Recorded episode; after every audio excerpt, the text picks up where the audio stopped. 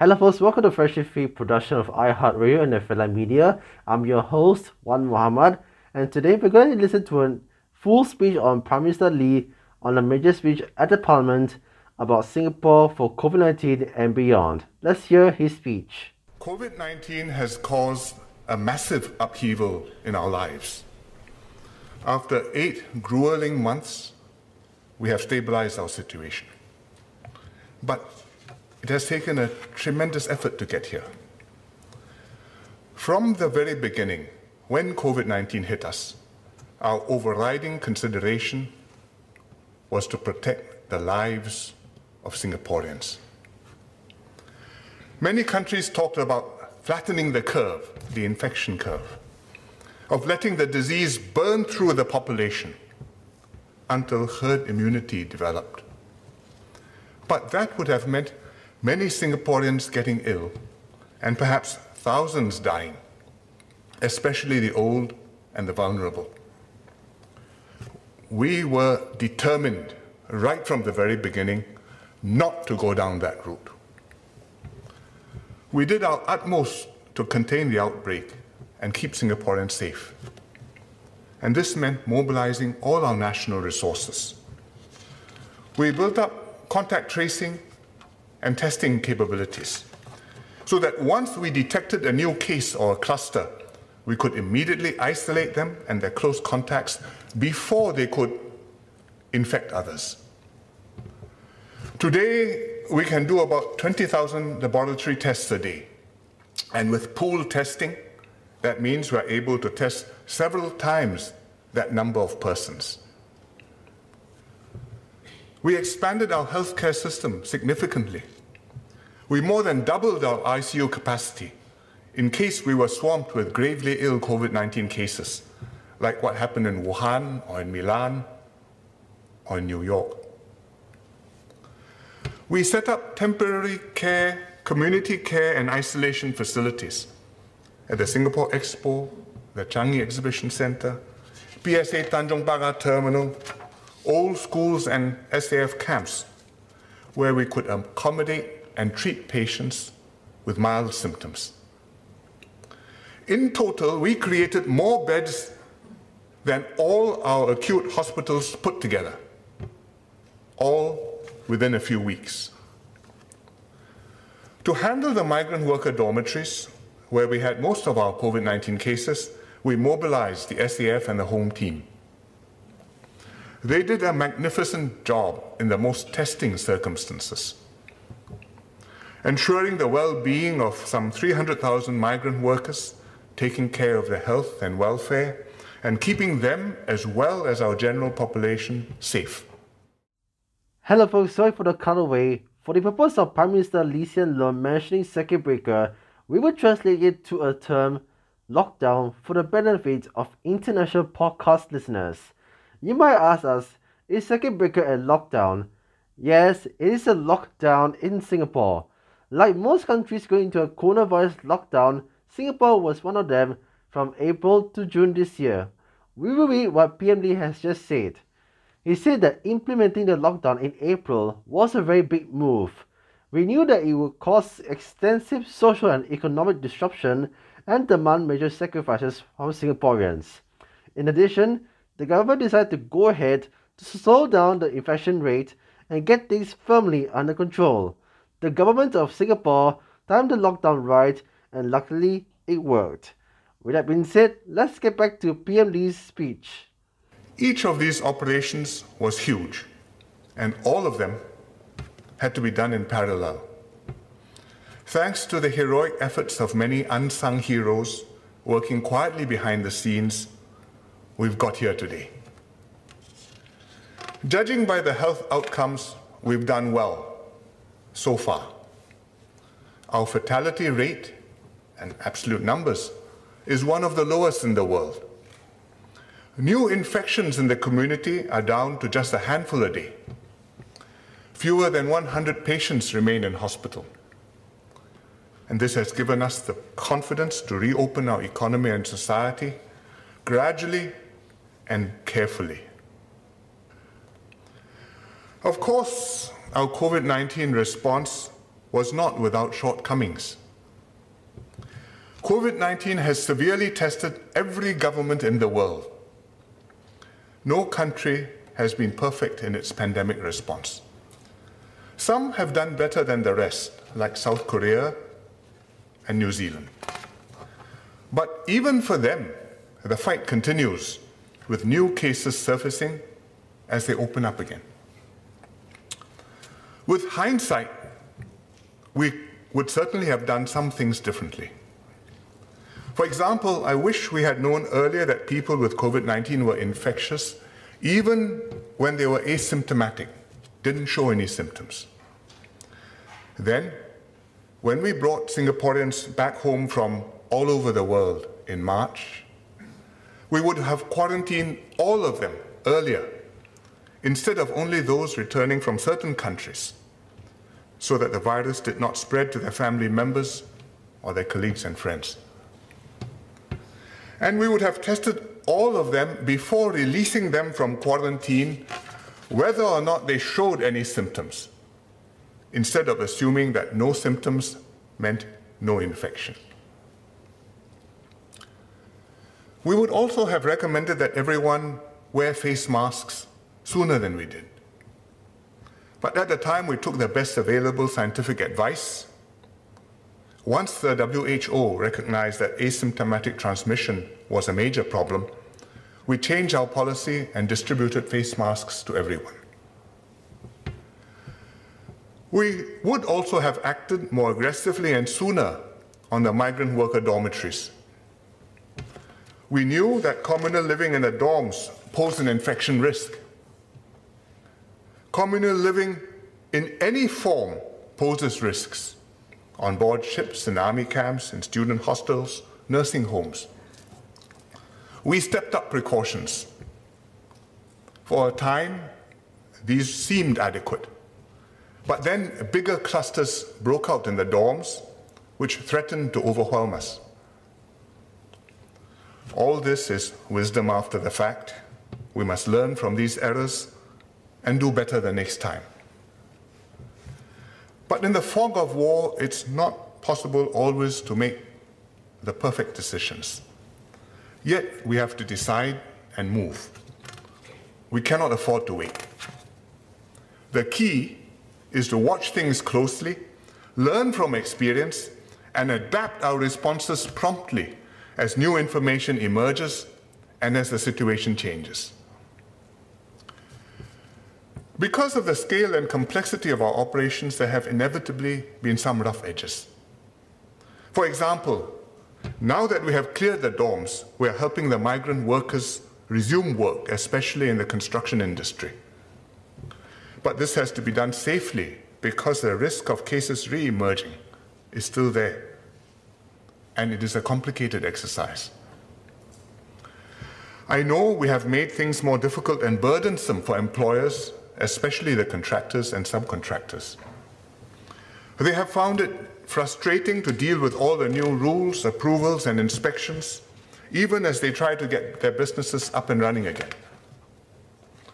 But I hope that they understand that we are doing our best to smooth things out for them and are doing all this in order to keep our people safe. It's better that we make these measures work and get businesses to operate safely than to suffer a new outbreak and have to shut down again. Overall, we've been able to deal with COVID 19 only because the public service, the political leadership, our businesses, and the Singapore public have worked closely together, each doing their part and more. In the public service, the officials, the ministries and agencies have worked tirelessly, building new capabilities on the fly and stepping up to do things way beyond their normal scale or scope. Without a high quality, dedicated, and adaptable public service, we could not have carried out all these major operations. The political leadership has also played a role to define the priorities to make the major decisions, to direct the civil servants implementing the decisions, with public, win public support for these measures and take responsibility for them. For example, whether to impose a circuit breaker, what activities to restrict, which businesses to keep open, whether to close schools or reopen them. We explain these decisions to the public at frequent press conferences, video addresses, and in Parliament, so that Singaporeans understood what we were trying to do and what each of us individually had to do. These are the responsibilities of the ministers and ultimately of the Prime Minister and the Cabinet. Without political leadership, the public service alone could not have done their job. Businesses came forward also to do sterling national service. They put their people to work furiously on solutions often going well beyond their business mission. They set up mask production lines, constructed community care facilities, built up testing capacity, scoured the world for test equipment, test kits, and reagents, and designed booths to swab patients safely, and much more. Their contributions were a vital complement to what the government agencies were doing. Our COVID-19 response also depended critically on Singaporeans working together and giving the government their trust and support. They understood the need for tough and painful measures and complied with them. Many Singaporeans' lives have been severely affected, but they have borne these difficulties calmly and stoically. They had confidence that the government would see them through the crisis and beyond. Many volunteered to take part in the COVID 19 operations, sometimes on the front line, and also in the community efforts to help others through these tough times. I'm very grateful for their cooperation and support. Their support will remain crucial as we continue the fight to keep Singaporeans safe. The situation is currently stable but we must not let our guard down. A recent Straits Times survey showed that almost half the respondents were weary of the safety measures. The irony is, the more successful we are in keeping cases low, the more people wonder whether all these painful measures are necessary. I recently received an email from a university student. His socializing had been disrupted. He complained that our reaction to COVID 19 was one of the greatest overreactions to a public health issue. As proof, he pointed out that our hospital systems were far from overwhelmed. He said that instead, we should let young Singaporeans do us the service of achieving herd immunity. You only have to look at the situation in other cities that have let this happen to imagine how this could have turned out for us. The COVID 19 virus remains as infectious and potent as it was before. This has not changed. What has changed is that we have taken measures and we have built up our capabilities to contain it. If we relax these measures now, because the numbers have come down, we will have a resurgence. Just look at Europe and many other places in the world. COVID 19 will not be our last public health crisis. SARS was 17 years ago in 2003. After SARS, we knew that sooner or later another novel pathogen would appear and pose a threat to humanity. We had H1N1, which was highly infectious but fortunately turned out to be relatively mild. Then there has been Ebola, but we escaped it because it was confined mainly in some African countries. Next, there was MERS, the Middle East Respiratory Syndrome. But fortunately, that's not so transmissible, and we've been lucky not to have had any cases here. Although the Koreans had, they had an outbreak, they learned painful lessons from it, and the lesson served them well when COVID 19 came. Scientists talk about disease X being overdue. Disease X, a new disease, unknown, that is highly infectious, deadly, and mutates easily. So when COVID 19 appeared, people asked whether this was disease X. COVID 19 has been a disaster for the world, but it is not disease X. It is by far not the worst new disease that can befall mankind. But it is only a matter of time before disease X happens. So we had better learn from COVID 19 how to deal with a pandemic and be as ready as we can should a worse one, when a worse one befalls us. We should build up our resilience, our instincts, our preparations, so that when disease X comes one day, we will be prepared. Even as we manage the immediate situation, we must look forward and prepare for life after COVID 19. As the President said in her speech, we are headed into a very different world. What must we think, rethink, and reinvent so that Singapore can continue to be successful in this brave new world?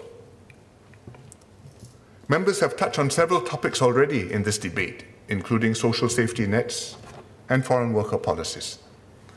In times of economic uncertainty, it's natural for people to be anxious about these two issues. So let me give you my perspective and explain to Singaporeans what we intend to do in these areas. And then I will talk about the future of politics in Singapore, which underpins how we will manage and respond to all these different issues. Let me start with social safety nets. Social safety nets are there to protect the vulnerable in our society and ensure that everyone has full access to opportunities to improve our lives. They also give people the confidence and assurance that if some bad luck trips them up in life, society will be there to break their fall and help them pick themselves up again. In our early decades of nationhood, we did not need extensive social safety nets. We had high GDP and income growth. Jobs were plenty for a young population. The economy was buoyant, unemployment, after the first few years, was very low. If you lost your job, a new one was just around the corner. In fact, sometimes people were happy to be retrenched because you collected your retrenchment benefits and then you went into a new job straight away, get paid twice. So we invested heavily in our social infrastructure, universal education, basic health care, public housing. And this improved everyone's standard of living and allowed all to benefit from the country's progress. More importantly, it leveled everyone up, giving them the means to improve their lives through their own efforts. Now, we've moved into a different phase of development. Our economy is maturing, incomes are growing less rapidly. There is a higher premium on specialized skills and education. As a result, when someone loses his job, especially as a mature worker, it's harder for them to move to another job, especially across different sectors. Therefore, in the last 15 years or so, we shifted our approach and progressively strengthened our social safety nets. We introduced many schemes in these last 15 years. ComCare in 2005, Workfare in 2007, Silver Support in 2016. These schemes and many others are targeted at the lower income and those who have fallen on hard times. They supplement their wages and CPF contributions so that the recipients gain both current income and also retirement security. As we expanded our social programs, We've also extended the coverages of other schemes and subsidies beyond the lower income to include middle income households too. For example, with preschool subsidies and bursaries for universities and other post secondary institutions, which almost all our students now attend. We also gave special support to our Pioneer and Merdeka generations to help them see through their retirement years. Altogether, we now spend three times as much on social programs every year as we did 15 years ago. These are all peacetime measures, but when COVID 19 hit us, they could not be enough. So we implemented multiple emergency measures for COVID 19 the Job Support Scheme, Self Employed Income Relief Scheme, SIRS, COVID 19 Support Grant, and now the Jobs Growth Initiative. We had to draw on our past reserves to fund them. These are emergency measures. They are crucial for now, but they cannot continue indefinitely. We have to start thinking about what comes after them, about the level of social support we will return to after COVID 19 is over. In the new normal, we fully expect more economic uncertainty and turbulence. And the longer term trends of an aging population and rising healthcare costs remain unchanged. So we'll certainly need to strengthen social support for our people during and after their working lives. How will we do this? Several ideas have been raised, including in this House, in this debate. The government is not ideologically opposed to any proposed solution. Our approach has always been pragmatic and empirical. Make the best use of our resources to meet the needs of different groups in our society in a targeted manner. Because if we help everyone equally, then we are not giving more help to those who need it most. Take, for example, older workers. Older workers are valuable and experienced. Having been in the workforce for longer, they tend to draw higher salaries than younger workers. But their skills may be less current. If they lose their jobs, they find it harder to find another similar job, particularly at the same pay, so they are at greater risk of long term unemployment. Solutions like unemployment insurance can offer older workers transient relief at best.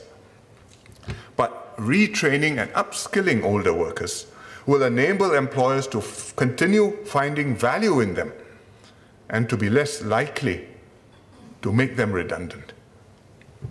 And if the older worker does get retrenched, with these skills, he or she can find a new job more readily. This is a structural solution that helps older workers get their careers back on track and feel that he's making a worthwhile contribution. The best unemployment insurance is, in fact, the assurance of another job. Another group is the low wage workers. They are the most vulnerable ones in our workforce. They worry about the day to day and how to make ends meet. They often feel stuck in their jobs while others around them seem to be doing better. We need to support them to improve their lives so that they can catch up and narrow the gap with the rest of society.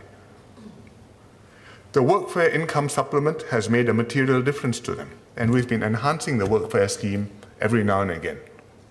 And in this downturn, we made a special payment under the Workfare scheme because we want to help those who are most in need, and we don't want to put the burden on employers. The government takes it on. The progressive wage model has also helped them, and we will extend the progressive wage model, as you've heard from Ms. Josephine Teo yesterday, to more sectors over time. The government's efforts, supported by unions and employers, have worked. Older workers are staying in the workforce longer and over the last five years, real wages of our bottom quintile have consistently grown faster than median wages. And that clearly shows that our approaches are working. But we know greater challenges lie ahead. We need to do more and we are ready to do more. The question is, what more will we need to do? And what's the best way to do it? We should take some time to assess the landscape after COVID 19 to see how things unfold and what specific problems develop. We must keep an open mind as we build and improve on the systems we have and consider solutions that can work in our context.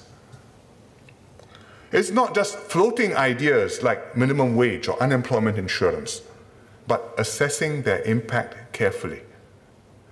Who wins and who loses within the workforce? How will our SMEs or the public be affected? We must identify pragmatic solutions which will make a real and sustainable difference and give people justified assurance that when they need help, they will get the help that is relevant to them. And it must not create new problems in the process, for example, by eroding our spirit of self reliance. One permanent imperative as we think about new schemes is to keep our programs fiscally sustainable. As a matter of principle, our social safety nets should be paid for out of current revenues. We should not draw down on what we have inherited, nor should we mortgage the future of our children. When our founding generation were building up our reserves, they never asked themselves whether they had too much savings. We were in our early days of nationhood. Things were so uncertain, and no one knew what the next day would bring. Compared to today, wages then, incomes then were low. But it was never a question of how much reserves would be enough. The question was whether we could steadily squirrel away a bit more in our reserves year after year, decade after decade, as protection for a rainy day. After several generations of frugal prudence, we have built up significant reserves. And because we have taken such an approach consistently, decade after decade, in this enormous monster storm, we have been able to draw on past reserves and fund our essential budget packages and help people on a very big scale. Now the opposition says, show me how much we have in the reserves before I decide whether to, I support your budget and tax plans. Let's have a look at the money. Basically, they're asking, I have something in the bank already. How much of that can I touch? This was not the attitude of our forefathers, the founders who were building for the future, but the attitude of inheritors who think they have come into a fortune and want to consume the fruits of their predecessors' labors. And this is fundamentally the wrong approach. How much reserves are enough or too much? There can be no good answer to this question. The future is unknowable. We have no way to tell what may hit us from out of the blue. Just look at the last nine months. In January, before COVID 19, MOF was preparing Budget 2020, and we were quite confident. We thought we could meet our current commitments, put aside funds for the long term, to offset the GST increase and fund climate change defenses and many other things, and still expect to have something left over at the end of this term of government to add to our past reserves, or to, at the end of that term of government, to add to our past reserves. But just a few months after that, we are down more than $70 billion. We've had to draw heavily on past reserves to fund four, five budget packages and explain to the President why this has been necessary. Therefore, we should not think of ourselves as inheritors, spending what we have been lucky enough to be endowed with. Rather, we should take the attitude of founders, even though we may be third, fourth, or fifth generation in reality, but we should think of ourselves as founders for the future generations. Whatever reserves we have, big or small, let us not think of touching them in normal times. They are our rainy day fund, our guan chai pen. In Chinese, it sounds better. because it's a coffin fund. Every year, we live within our means. And whenever we are able to, we add a bit more to the rainy day fund to make ourselves a bit more secure for when it really pours. And that is a way to build Singapore for the long term and secure the future for our children and grandchildren.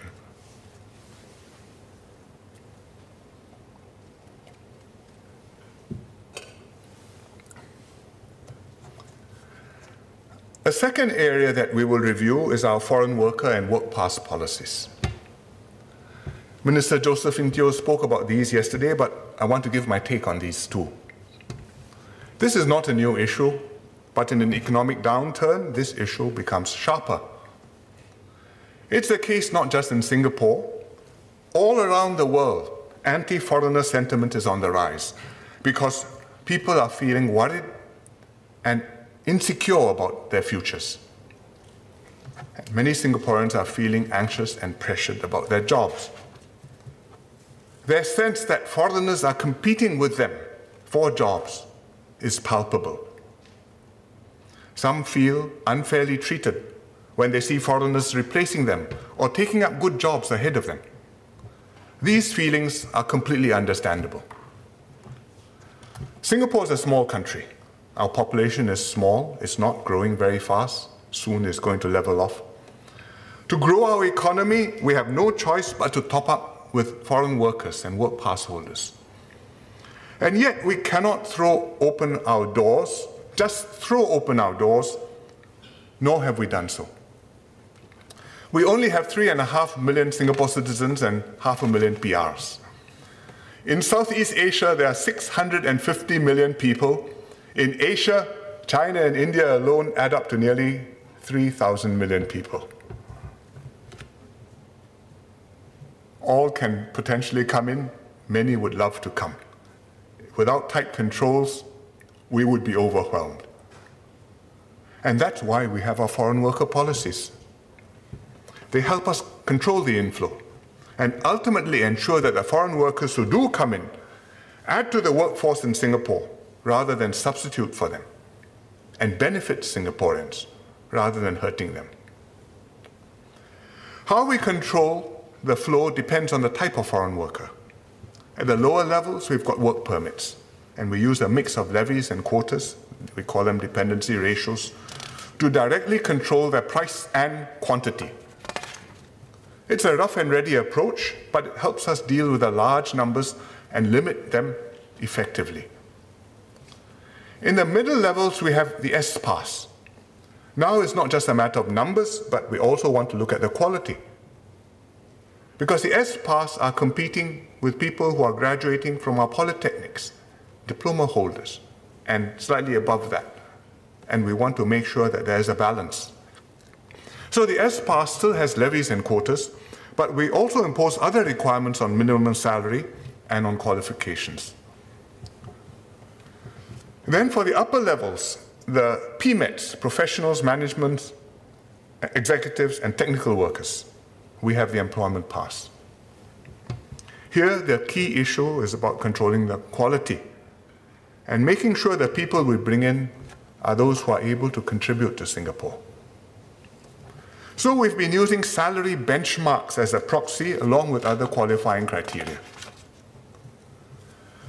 While the perception of foreign competition is sharper during this downturn.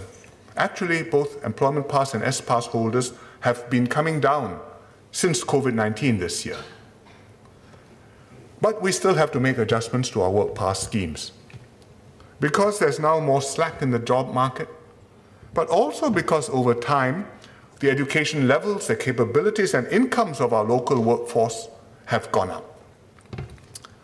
More Singaporeans are now ready and available to take up PMET jobs. And in fact, more have done so.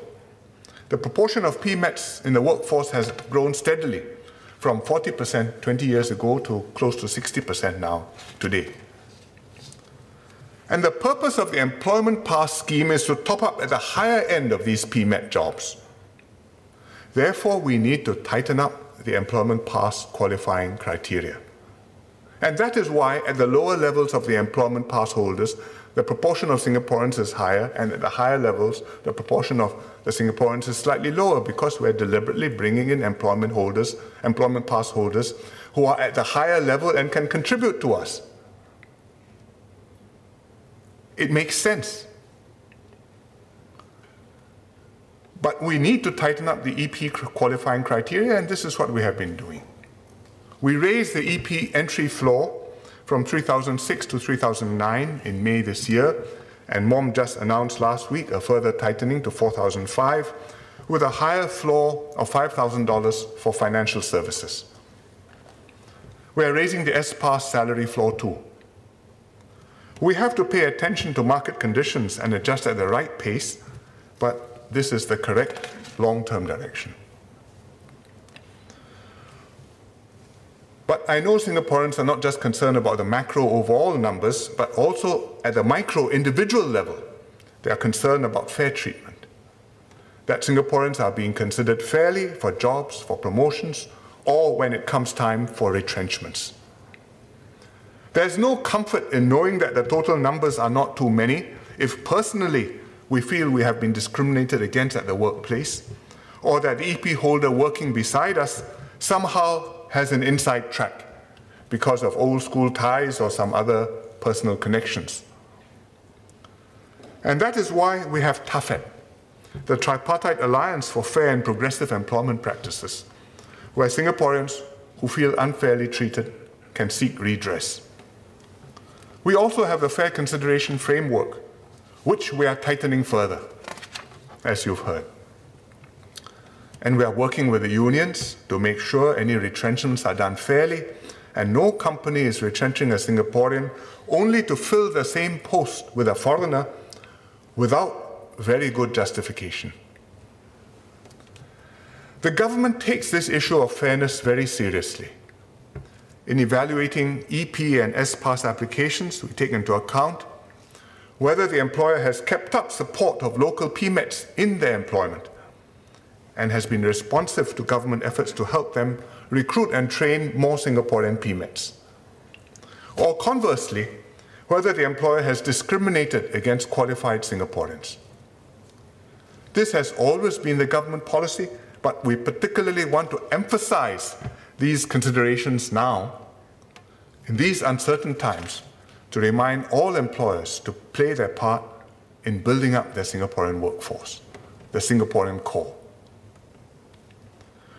One specific red flag is when we see a company that has an over-concentration of a single foreign nationality in its ranks, especially when compared to other companies in the same sector.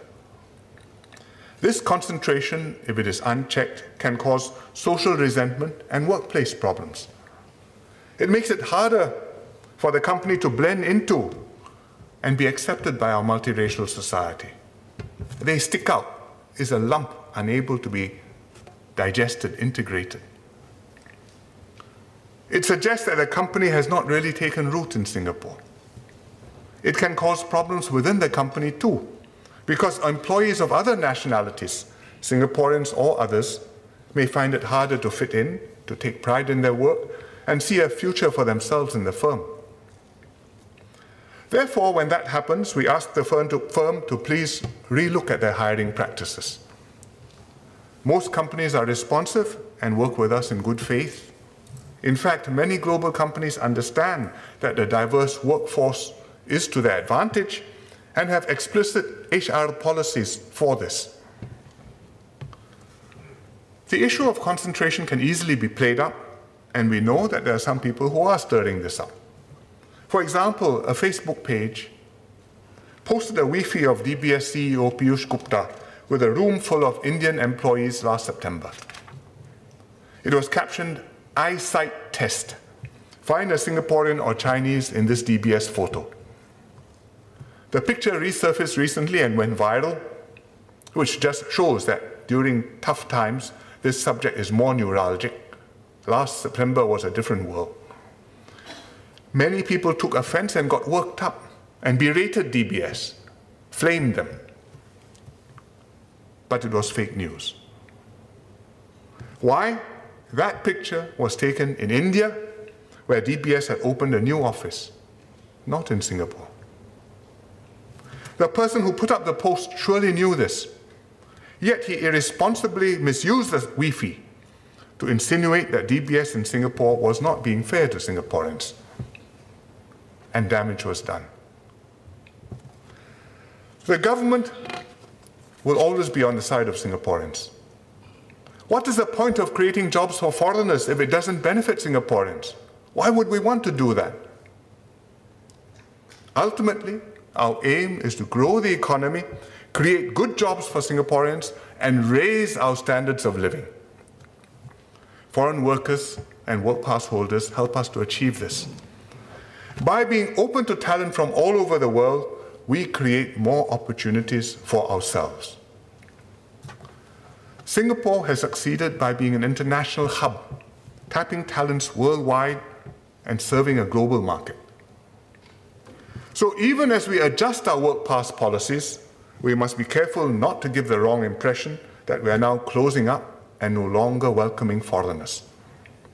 Such a reputation would do us great harm. And we have to watch this because we are being watched. The Financial Times had an article just a couple of days ago to say, Singapore, the mood is changing, we're turning inwards. There have been articles in the South China Morning Post a few months ago. There are articles circulating on the internet, the grapevine, buzzes. And we have to do the right thing for ourselves, but we must also avoid sending the wrong signals to others. It may surprise you but even in this depressed economic climate, when some companies are consolidating and laying off workers, many investment projects want to come to Singapore. In fact, this year, EDB's pipeline is higher than their pipeline was last year. And there's a reason for this. All over Asia and in the world, society is under stress and politics is in flux. In places where investors already, already have regional headquarters and projects, they are rethinking the merits of their locations and looking for alternatives. Because the situation changes. You set up your headquarters there, there's some political shift. You look at the sky, it doesn't look the same as before. You start thinking, where can I go? Investors starting new projects are also anxiously scanning the globe, searching for the right place where they can safely make a commitment now. Companies are seeking a safe harbor where the politics is stable, there's rule of law, the people are hardworking and united, and where the country will come through the pandemic safely and have a bright future. We take no joy in the troubles in the world. But it is a fact that in a troubled world, Singapore is one of the few trusted countries that stands out. And we must guard that reputation zealously. Indeed, EDB and MAS tell me that many companies have expressed interest in coming to Singapore. Some projects you would have heard about. For example, Hyundai Motor has just announced plans to set up a major facility here to undertake R&D and develop future mobility technologies. But there are others yet that have not been announced or are still under wraps, are being discussed, and are hopefully on the way. I can't tell you these confidential discussions, but I can give you a small peek. For example, a pharmaceutical company is planning to build a facility in Singapore to manufacture vaccines. Another company specializing in pandemic risk insurance wants to set up shop here. These are opportunities which are directly coming out of the crisis. We want vaccine plants here so that we can get access to vaccines when they are available. We want to build up our financial sector, and pandemic risk insurance is now something on people's minds, and they're looking for a safe place where they can put their insurance company. And Singapore is in the running. Do we want to turn them away? There are other companies which are coming to Singapore or looking seriously at coming to Singapore. Several Fortune 500 firms are considering moving their regional HQs here because of political uncertainties elsewhere. Major financial institutions want to their, grow their operations in Singapore too. And these include IT and operations, backroom operations. And we look at them, they are good projects. We will study them. We are conscious that IT is one of the areas where we worry about an over-concentration of foreign work pass holders. But when you get a good project like this, an IT center for a major foreign bank, major global bank, wanting to come to Singapore and therefore going to recruit a proportion of Singaporean IT professionals and other BPs, other management staff. Should we say no? They see good prospects in Singapore. They see us as a stable base to work from. We want to talk to them to see how they can fit in here in Singapore to create good jobs for Singaporeans. But for them to come here, they must feel welcome and be allowed to bring in the talent that they need. Because we don't have the full complement of specialist engineers and other expertise for all these types of work yet. And also regional and global headquarters, by design, need to draw talent from around the world and to be run by international teams. That's the nature of a regional and global headquarters. The companies which have headquarters run by all one nationality, the Japanese used to be like that. They did not thrive. The American companies, which had headquarters with people from all continents, they did well. They could adapt, they had the feel of different markets, they could fit into different cultures. And if we want good companies to come to Singapore, we must be prepared to have them come and to bring to Singapore that constellation of talent to be able to operate out of Singapore and manage activities and locations all over the world. They will employ Singaporeans too, but they cannot be staffed by Singaporeans alone. Once these companies establish themselves here, more Singaporeans will be able to take advantage of the opportunities they create, pick up their skills and knowledge, and rise up the ranks. This is how we've always done it. For example, pharmaceutical companies began to invest in Singapore 20 to 30 years ago. They started by building manufacturing plants. Later on, as these facilities grew, some of the pharma companies set up regional HQs and research labs. Like GlaxoSmithKline, GSK. GSK's site director is Lim Hock Heng, Singaporean. He joined GSK in 1992, nearly 30 years ago, as a production engineer, picked up skills and knowledge from his foreign colleagues, and rose up the ranks. Today, Hock Heng runs most of the Singapore sites which manufacture key GSK products for the whole world. In other words, it is a drug which GSK belongs to GSK, and Singapore is the one place in the world they are making it and exporting it around the globe. Another example is from the financial services. In the late 1980s, Singapore was recovering from a major recession and trying hard to grow our financial center. Several global banks came to Singapore, including Citibank. They had no shortage of staff to choose from, from with tens of thousands of employees globally. But they hired Singaporeans. including Susan Quick, who had a poly diploma in computer science. They saw her potential, groomed her, rotated her through several operations and technology roles here and in the region. And today, Susan oversees ops and technology for Citibank in Hong Kong. There are many more Singaporeans in senior positions in semiconductors, oil and gas, and IT. If we had not welcomed these companies in the past and encouraged them to bring in global talent, Hock Heng, Susan, and others would have been deprived of these opportunities. Would we have been better off? But it's not just global companies that need foreign manpower. Local companies also need global talent to grow and develop. Our SMEs need skills, knowledge, and expertise that they may not have in Singapore, for example, to develop an external wing and to move up the value chain. And by doing so, they too create good new jobs for Singaporeans, besides promoting entrepreneurship and making it easier and more attractive to start companies in Singapore. So the economic benefits of our foreign po worker policies are very clear, but there's a more fundamental question which we have to ask ourselves, and that is, what sort of society, what sort of people do we want to be?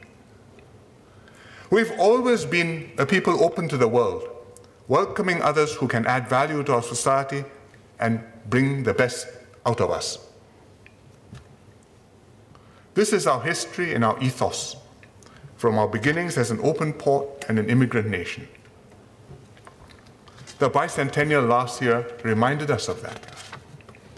This generosity of spirit gives our society and economy vitality and resilience.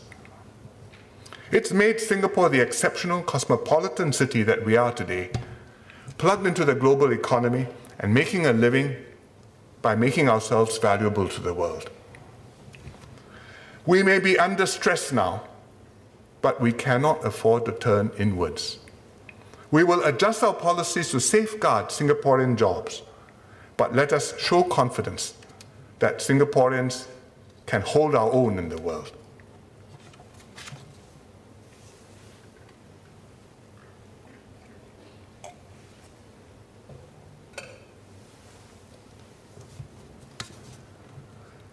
Social safety nets and foreign worker policies are just two of the many difficult issues that we'll have to deal with as our society matures. We will study them carefully and, of course, debate them thoroughly, including here in Parliament. The government will lead this conversation with Singaporeans, build a political consensus around the right solutions, and move us forward. Whether we succeed depends on how well our politics work. Singapore has achieved a high degree of political consensus on many of our social and political issues and economic issues. This is one major reason for our rapid progress and one major benefit of the PAP's dominant position. But our society is not static. Each new generation of Singaporeans is more educated, more connected to the world, and surer of themselves. Their attitudes and aspirations change too. They desire more diversity, alternative voices, and checks and balances. This trend is not new, the desire has always been there, but it is growing. In the last general election, many people voted for the opposition while fully expecting that the PAP would remain in power as the government. In fact, the Workers' Party campaigned on this platform, if I'm not mistaken, seeking to form a strong opposition, but explicitly not seeking to form the next government. Senior Minister Teo Chee Hean told me that on the second last day of the general election campaign, a middle aged lady came up to him a little agitated. She asked him, Mr. Teo, is it true? My friends tell me it's okay to vote for the opposition because the government will still be in charge. All the programs the government has promised, they will deliver. MRT upgrading, new facilities, polyclinic. So don't worry. All the things will still get done and the PAP will work even harder for you. You get everything they promised and two persons working for you instead of one.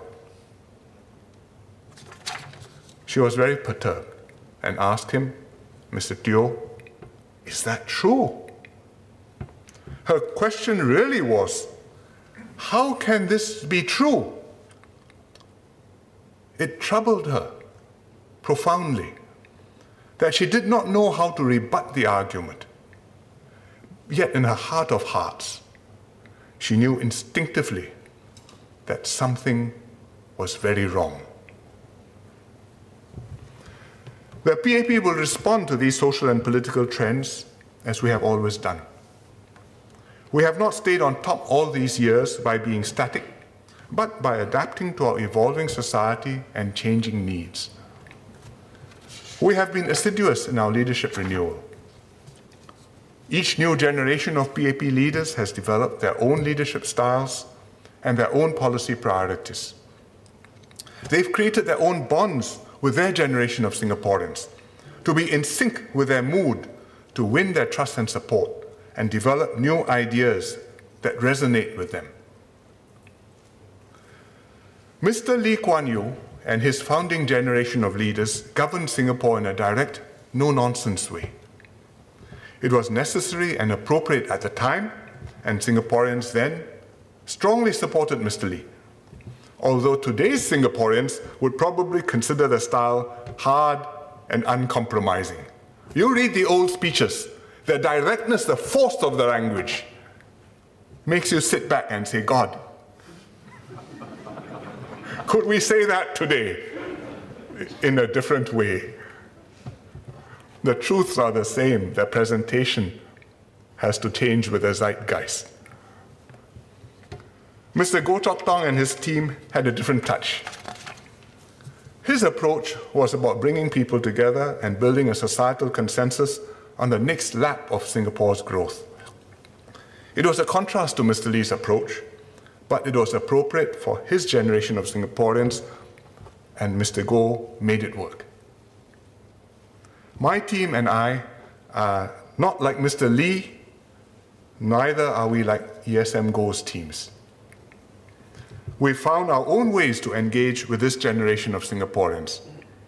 We've gone through many ups and downs together over this last 16 years, adapted and changed policies to meet the new needs of the population, and by now, I think Singaporeans know, all know what I am like and how I work. They've always given me strong support, and together we've taken Singapore another step forward. My successors will have to do things in their own different ways too. Establish their own standing and build their own bonds with the next generation. The 4G leaders have been doing this for some time. They are conducting the SG Together conversations now they want to accommodate this growing desire of Singaporeans, not only to be heard, but to be involved. In Parliament, with a stronger opposition presence, I expect the tone of the debate to shift. PAP ministers and MPs will have to raise their game, be prepared for sharper questioning, and defend the government's policies and decisions while speaking up for their constituents. They also must be prepared for more substantive debates and engagement with the opposition. I hope the opposition will also step up, go beyond asking questions and criticizing the government's proposals, which is part of their responsibility, to go on to put up serious proposals and ideas of their own to be examined and debated, and if found meritorious, adopted. To show that they are willing and able to play their part as a loyal opposition. For our part, the government will take an open and constructive approach, and let me explain what I mean by this bland term, open and constructive approach. On the specific details of policies, we can be quite relaxed about it. We will be open minded, we will listen to the different voices, we can try different schemes, solutions. We will take in all constructive views and perspectives. But we, of course, have to make sure that the discussions are supported by facts and logic and informed by our context and experience. But if it is a major issue which concerns the fundamental interests of the country, the government cannot wait passively for a consensus to form. We will still have a full discussion, in fact, probably an even fuller discussion. But at the end of the discussion, if there are still different views, the government will have to make the decision it judges best and take responsibility for it. Having been elected to govern, we must govern. It is the government's duty to make such decisions and to be accountable for the people, to the people, for them. So, discussion is fine, but discussion must lead to action. And finally, if it's an important issue, and we are not yet entirely at item, at one, the government has to decide we shall go. And in the end, we put it to the voters. Voters have to decide do they support this or they want something different. That's on issues. But politics is not only about issues, but also about power. And if the issue is not policies and priorities, but a challenge to the government's fitness to govern, then the government will have to stand up and defend itself vigorously. It must put down the challenge and prove that it deserves to be the government because otherwise it must step aside and let another team take over. This is how the political system is supposed to work. We have a Westminster style of democracy modeled on the British and adapted as we have gone along. It's adversarial by design. In Parliament, the leader of the opposition sits on the opposite front bench directly opposite the Prime Minister. That's why Mr. Pritam Singh is there sitting opposite mine. He's not there as a supportive cheerleader, helping the government to perform better. He's there to challenge the incumbent PM and the government, to point out their faults, to highlight where the government has fallen short, to keep chipping away at the government's and the PM's credibility and so at the next general election, or sooner if the opportunity arises, the opposition can knock the government out of power and take its place. I'm saying this not as a criticism of any political party in Singapore or of anybody in Singapore, but I'm saying this is how the system is designed to work. In the British House of Commons, You've seen Jeremy Corbyn as the leader of the opposition, taking on David Cameron and later Theresa May during Prime Minister's question time. He was not very successful at this, which is why he's no longer there. Now, the new Labour Party leader, Sir Keir Starmer, is doing his best to show up Boris Johnson and to make his own name in the process. In the Australian Parliament, question time for Prime Minister Scott Morrison and his predecessors happens every day when Parliament is sitting and often lasts for more than one hour. Every encounter is a gladiatorial contest. Lots of drama and theatre and prepared sound bites. The wittier and more contemptuous, the better. The British or Australian PM has to stand his ground, defend his government's policies, and maintain psychological dominance to show that he deserves to be the PM. If not, MPs on both sides will sense it, and so will the public, and this will influence election outcomes, as well as leadership contests in their parties. In today's Singapore, the tone of our parliamentary debates is less combative than in Westminster or in Canberra. Or indeed than the Singapore Legislative Assembly in the early 1960s, when the Barisan Sosialis was a formidable presence on the opposition benches. Our political traditions have developed differently since then. Speeches in the chamber are more substantive, with less verbal fireworks. The opposition is generally more restrained in its style of questioning.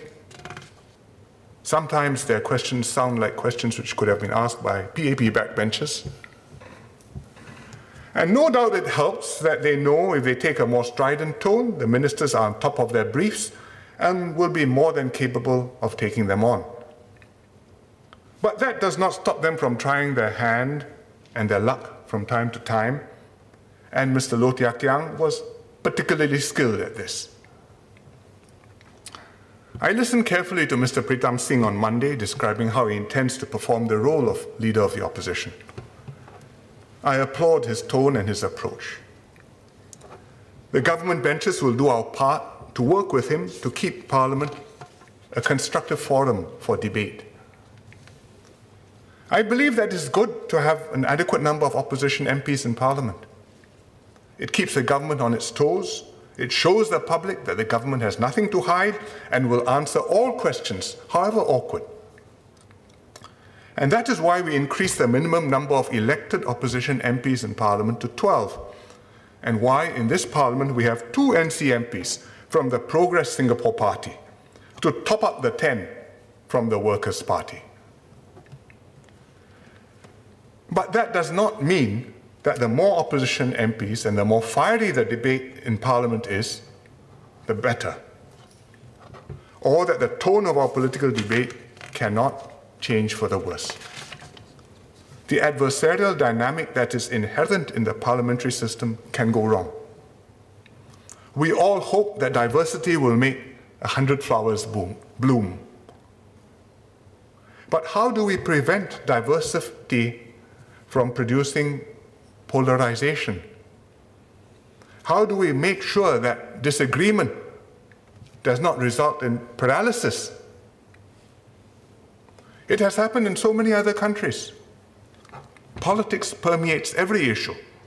Every subject becomes partisan. Even public health issues, whether to wear a mask or not, becomes a partisan issue. If you wear a mask, you're a Democrat. If you don't wear a mask, you're a Republican. This is my side, that's yours. There's no middle ground, only sides to take. There are no truths or facts, only different versions of reality. Facts and equal standing alternative facts. Politics becomes toxic and bitter. The country is divided and goes into a downward spiral. If this happens to Singapore, we will not just cease being an exceptional nation, it will be the end of us. We must not go down this path. At the most fundamental level, to make our politics work, both the government and opposition must share an overriding objective to work for Singapore and not just for our party or our supporters. Our debate must be based on principles and facts and guided by shared ideals and goals. MPs must speak up for what they sincerely believe in. You are elected not just to repeat what you have heard others say, but to think on behalf of others and to make arguments which make sense, which will benefit the interests of the people you are representing, of the voters who elected you. But to think for yourself and not just to be a mouthpiece. We must be in politics in order to protect Singapore's security, grow our economy, and secure our future. If we do that, then there's a basis for us to manage the inherent tensions in our system and for politics to work out productively. Ultimately, what sort of politics Singapore has depends on Singaporeans themselves.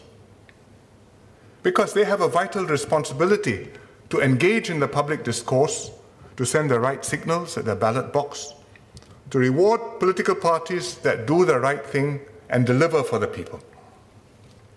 The standards they demand of political leaders, PAP and opposition, will influence the quality of the political leadership, the level of discussion and debate in Parliament. They will determine whether our politics enables us to thrive and prosper or divides and destroys us. Speaking for the PAP, we have a special responsibility to make our system work and provide the leadership that Singapore needs and deserves. It's a responsibility that the PAP carries, but no other political party in Singapore shares to make our system work. And let me explain why. The PAP is inextricably linked with Singapore's founding, its history and development. We built this place together with Singaporeans. It was Mr. Lee Kuan Yew and the PAP who pledged that Singapore shall forever be a multiracial nation on Separation Day itself and made good on that pledge. It was Dr. Goh Keng Swee and the PAP who decided on national service and built up the SAF into the respected force that it is today. It was Mr. S. Rajaratnam and the PAP who penned the national pledge and strive to live by it every day for the last 55 years and counting. These are among the reasons why the PAP has won every election since independence. Singaporeans have trusted us, and we've never let them down. Last week, Ms. Sylvia Lim posted a beautiful picture on her Instagram of herself with Mr. Low Thia Khiang, Mr. Png Eng Huat, and a few others. They were dining al fresco after the opening of Parliament at what looked like a rooftop bar near City Hall. It was a vivid picture. Behind them, you could see the National Gallery, Raffles Place, and part of the new downtown in Marina South, brightly lit and spectacular. In the caption, Ms. Lim wrote, What a skyline. I thought to myself, she's paid an enormous tribute to the PAP government and to the people of Singapore. My predecessors, as well as my colleagues in the current government, and generations of Singaporeans who worked with the PAP government to make this happen. I don't think she intended it, and therefore I appreciated it all the more. Together, we did make this happen. How politics and government work in Singapore is quite unique. We have put enormous emphasis on the quality of government, the public service as well as the political leadership. We have gone to great lengths to recruit the best people we can find to enter politics, join the government, and serve Singapore. This quality of government, coupled with the trust and support of Singaporeans, enables us to deal with problems rationally, comprehensively, and effectively. Jean Claude Juncker, he was Prime Minister of Luxembourg, and more recently, he was President of the European Commission. He said this about European politics and politicians. We all know what to do. We just don't know how to get re-elected after we've done it. We all know what to do. We just don't know how to get re-elected after we've done it. But in Singapore, the PAP government has been able to do the right thing for Singaporeans, sometimes difficult and hard things, and still get re-elected. Sometimes we've paid a price in the vote, but overall, we have continued to win elections. And therefore, the government has been able to think long term, well beyond the next general election. We have no incentive to kick the can down the road because down the road we will very likely meet the can ourselves again. And therefore we make plans over 50, 60 years, or in the case of climate change, 100 years. As a result, the country progresses, Singapore benefits, and the PAP continues to win elections so far. It's a virtuous, self reinforcing cycle. This model has worked well for Singapore. Once broken, it will be very difficult to put back together again. Several years ago, I made a trip to a former communist country in Europe, quite a big one. A distinguished business group hosted me to dinner. Serious minded people interested in Singapore, some of them knowledgeable, knowledgeable about Singapore. They asked me how the Singapore government operates, how we have made Singapore succeed. I gave them my usual answers our strong anti corruption stance, our long term planning, our unremitting efforts to promote social inclusion. My hosts looked at one another in amazement. They shook their heads, they chatted away in Russian.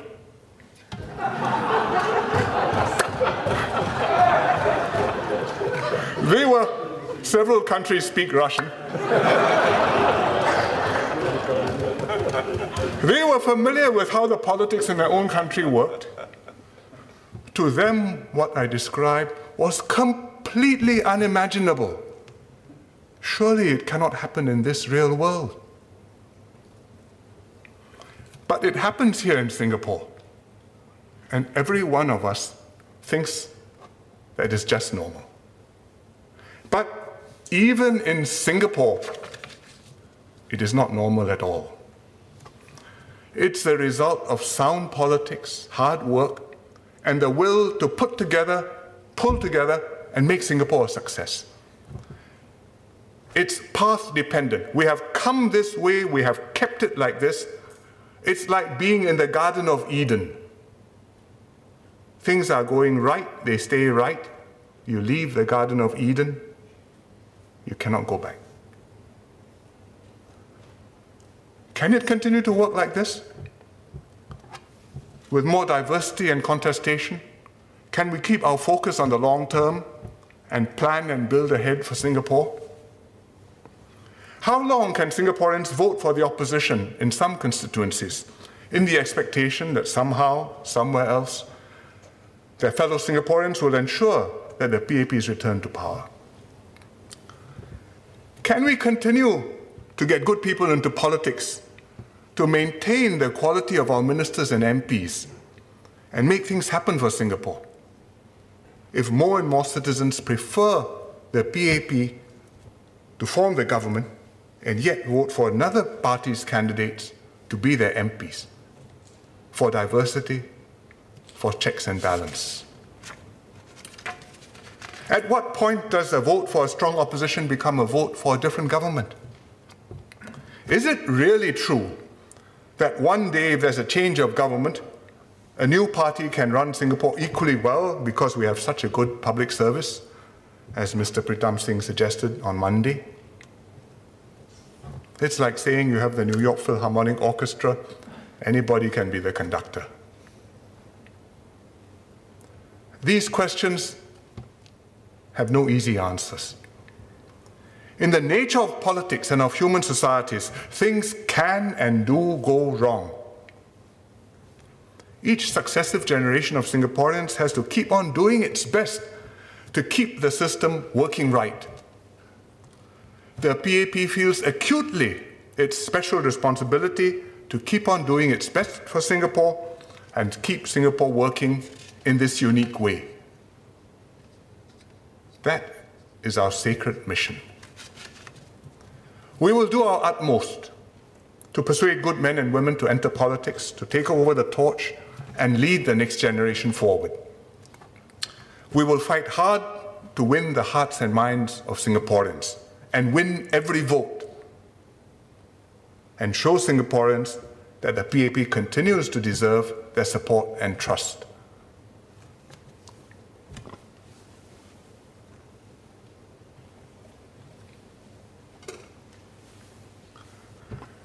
Of course, there's no guarantee that even under a PAP government, Singapore will forever be successful. Now the world is not quite the same as it used to be. Our streets and our skies are quieter. I received a foreign visitor recently. She said she felt sad when she came through Changi Airport. It used to be bustling, crowded, full of life, now is deathly silent. When Changi Airport first opened in 1982, 81, it was a coming out party for Singaporeans of that generation. We were so proud of it. When someone was flying out, the whole extended family would come to Changi Airport to see him or her off, and at the same time take pictures with a trishaw display and the water features.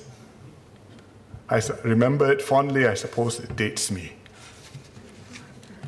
It was a dream come true. Over the years, we expanded Terminal 1 and built T2, T3, and now T4. We built Changi up into the best airport, home to the best airline in the world. Then we conceived and built Jewel. When Jewel opened, Singaporeans took immense pride in it. I showed it off in my National Day rally last year to demonstrate what we are capable of and explain why Singaporeans can look forward to limitless possibilities for our nation. Hello folks once again. Just to reiterate, as what PM Lee said, Jewel Changi Airport went dark during the lockdown period. 40 years of building up our airport and airline, COVID-19 came and all that suddenly came to a halt. So what now? We have survived many life and death crises before. Singapore was born from crisis. We didn't know whether we could survive after separation and the British withdrew east of Suez. We rode through major economic storms like the Asian financial crisis and the global financial crisis, not knowing if we would sink or swim. But each time we did survive and actually came back stronger. Each time the dire circumstances became the occasion and a platform for ambition and daring. And each time we transcended ourselves and built again. We should fight COVID 19 with hope in our hearts because there is a silver lining. This searing experience will help a whole new generation of Singaporeans appreciate, treasure what we have and what makes us an exceptional nation. We are here by dint of will and imagination, in defiance of all the odds and of all those who said we wouldn't make it. We did. As in all the previous crises, COVID 19 will be the occasion for us to do better, emerge stronger, and become more united. Do not doubt, do not fear. Jewel will shine again. Changi will thrive again. SIA will be a great way to fly once more.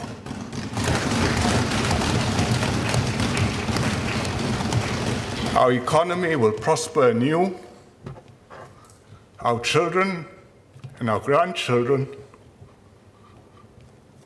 will continue marching forward to build a fairer, ever more just and equal society. Thank you, Mr. Speaker.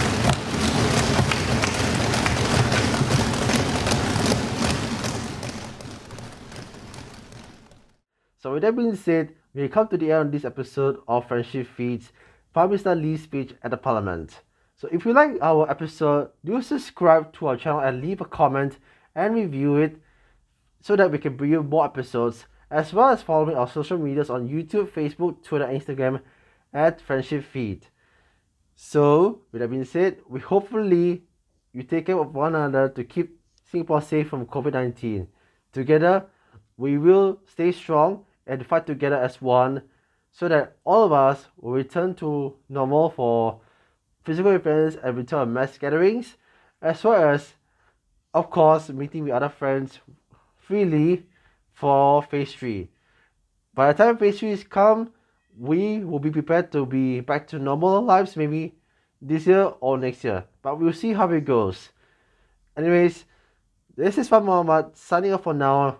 Stay safe, everybody, and keep fighting in Singapore.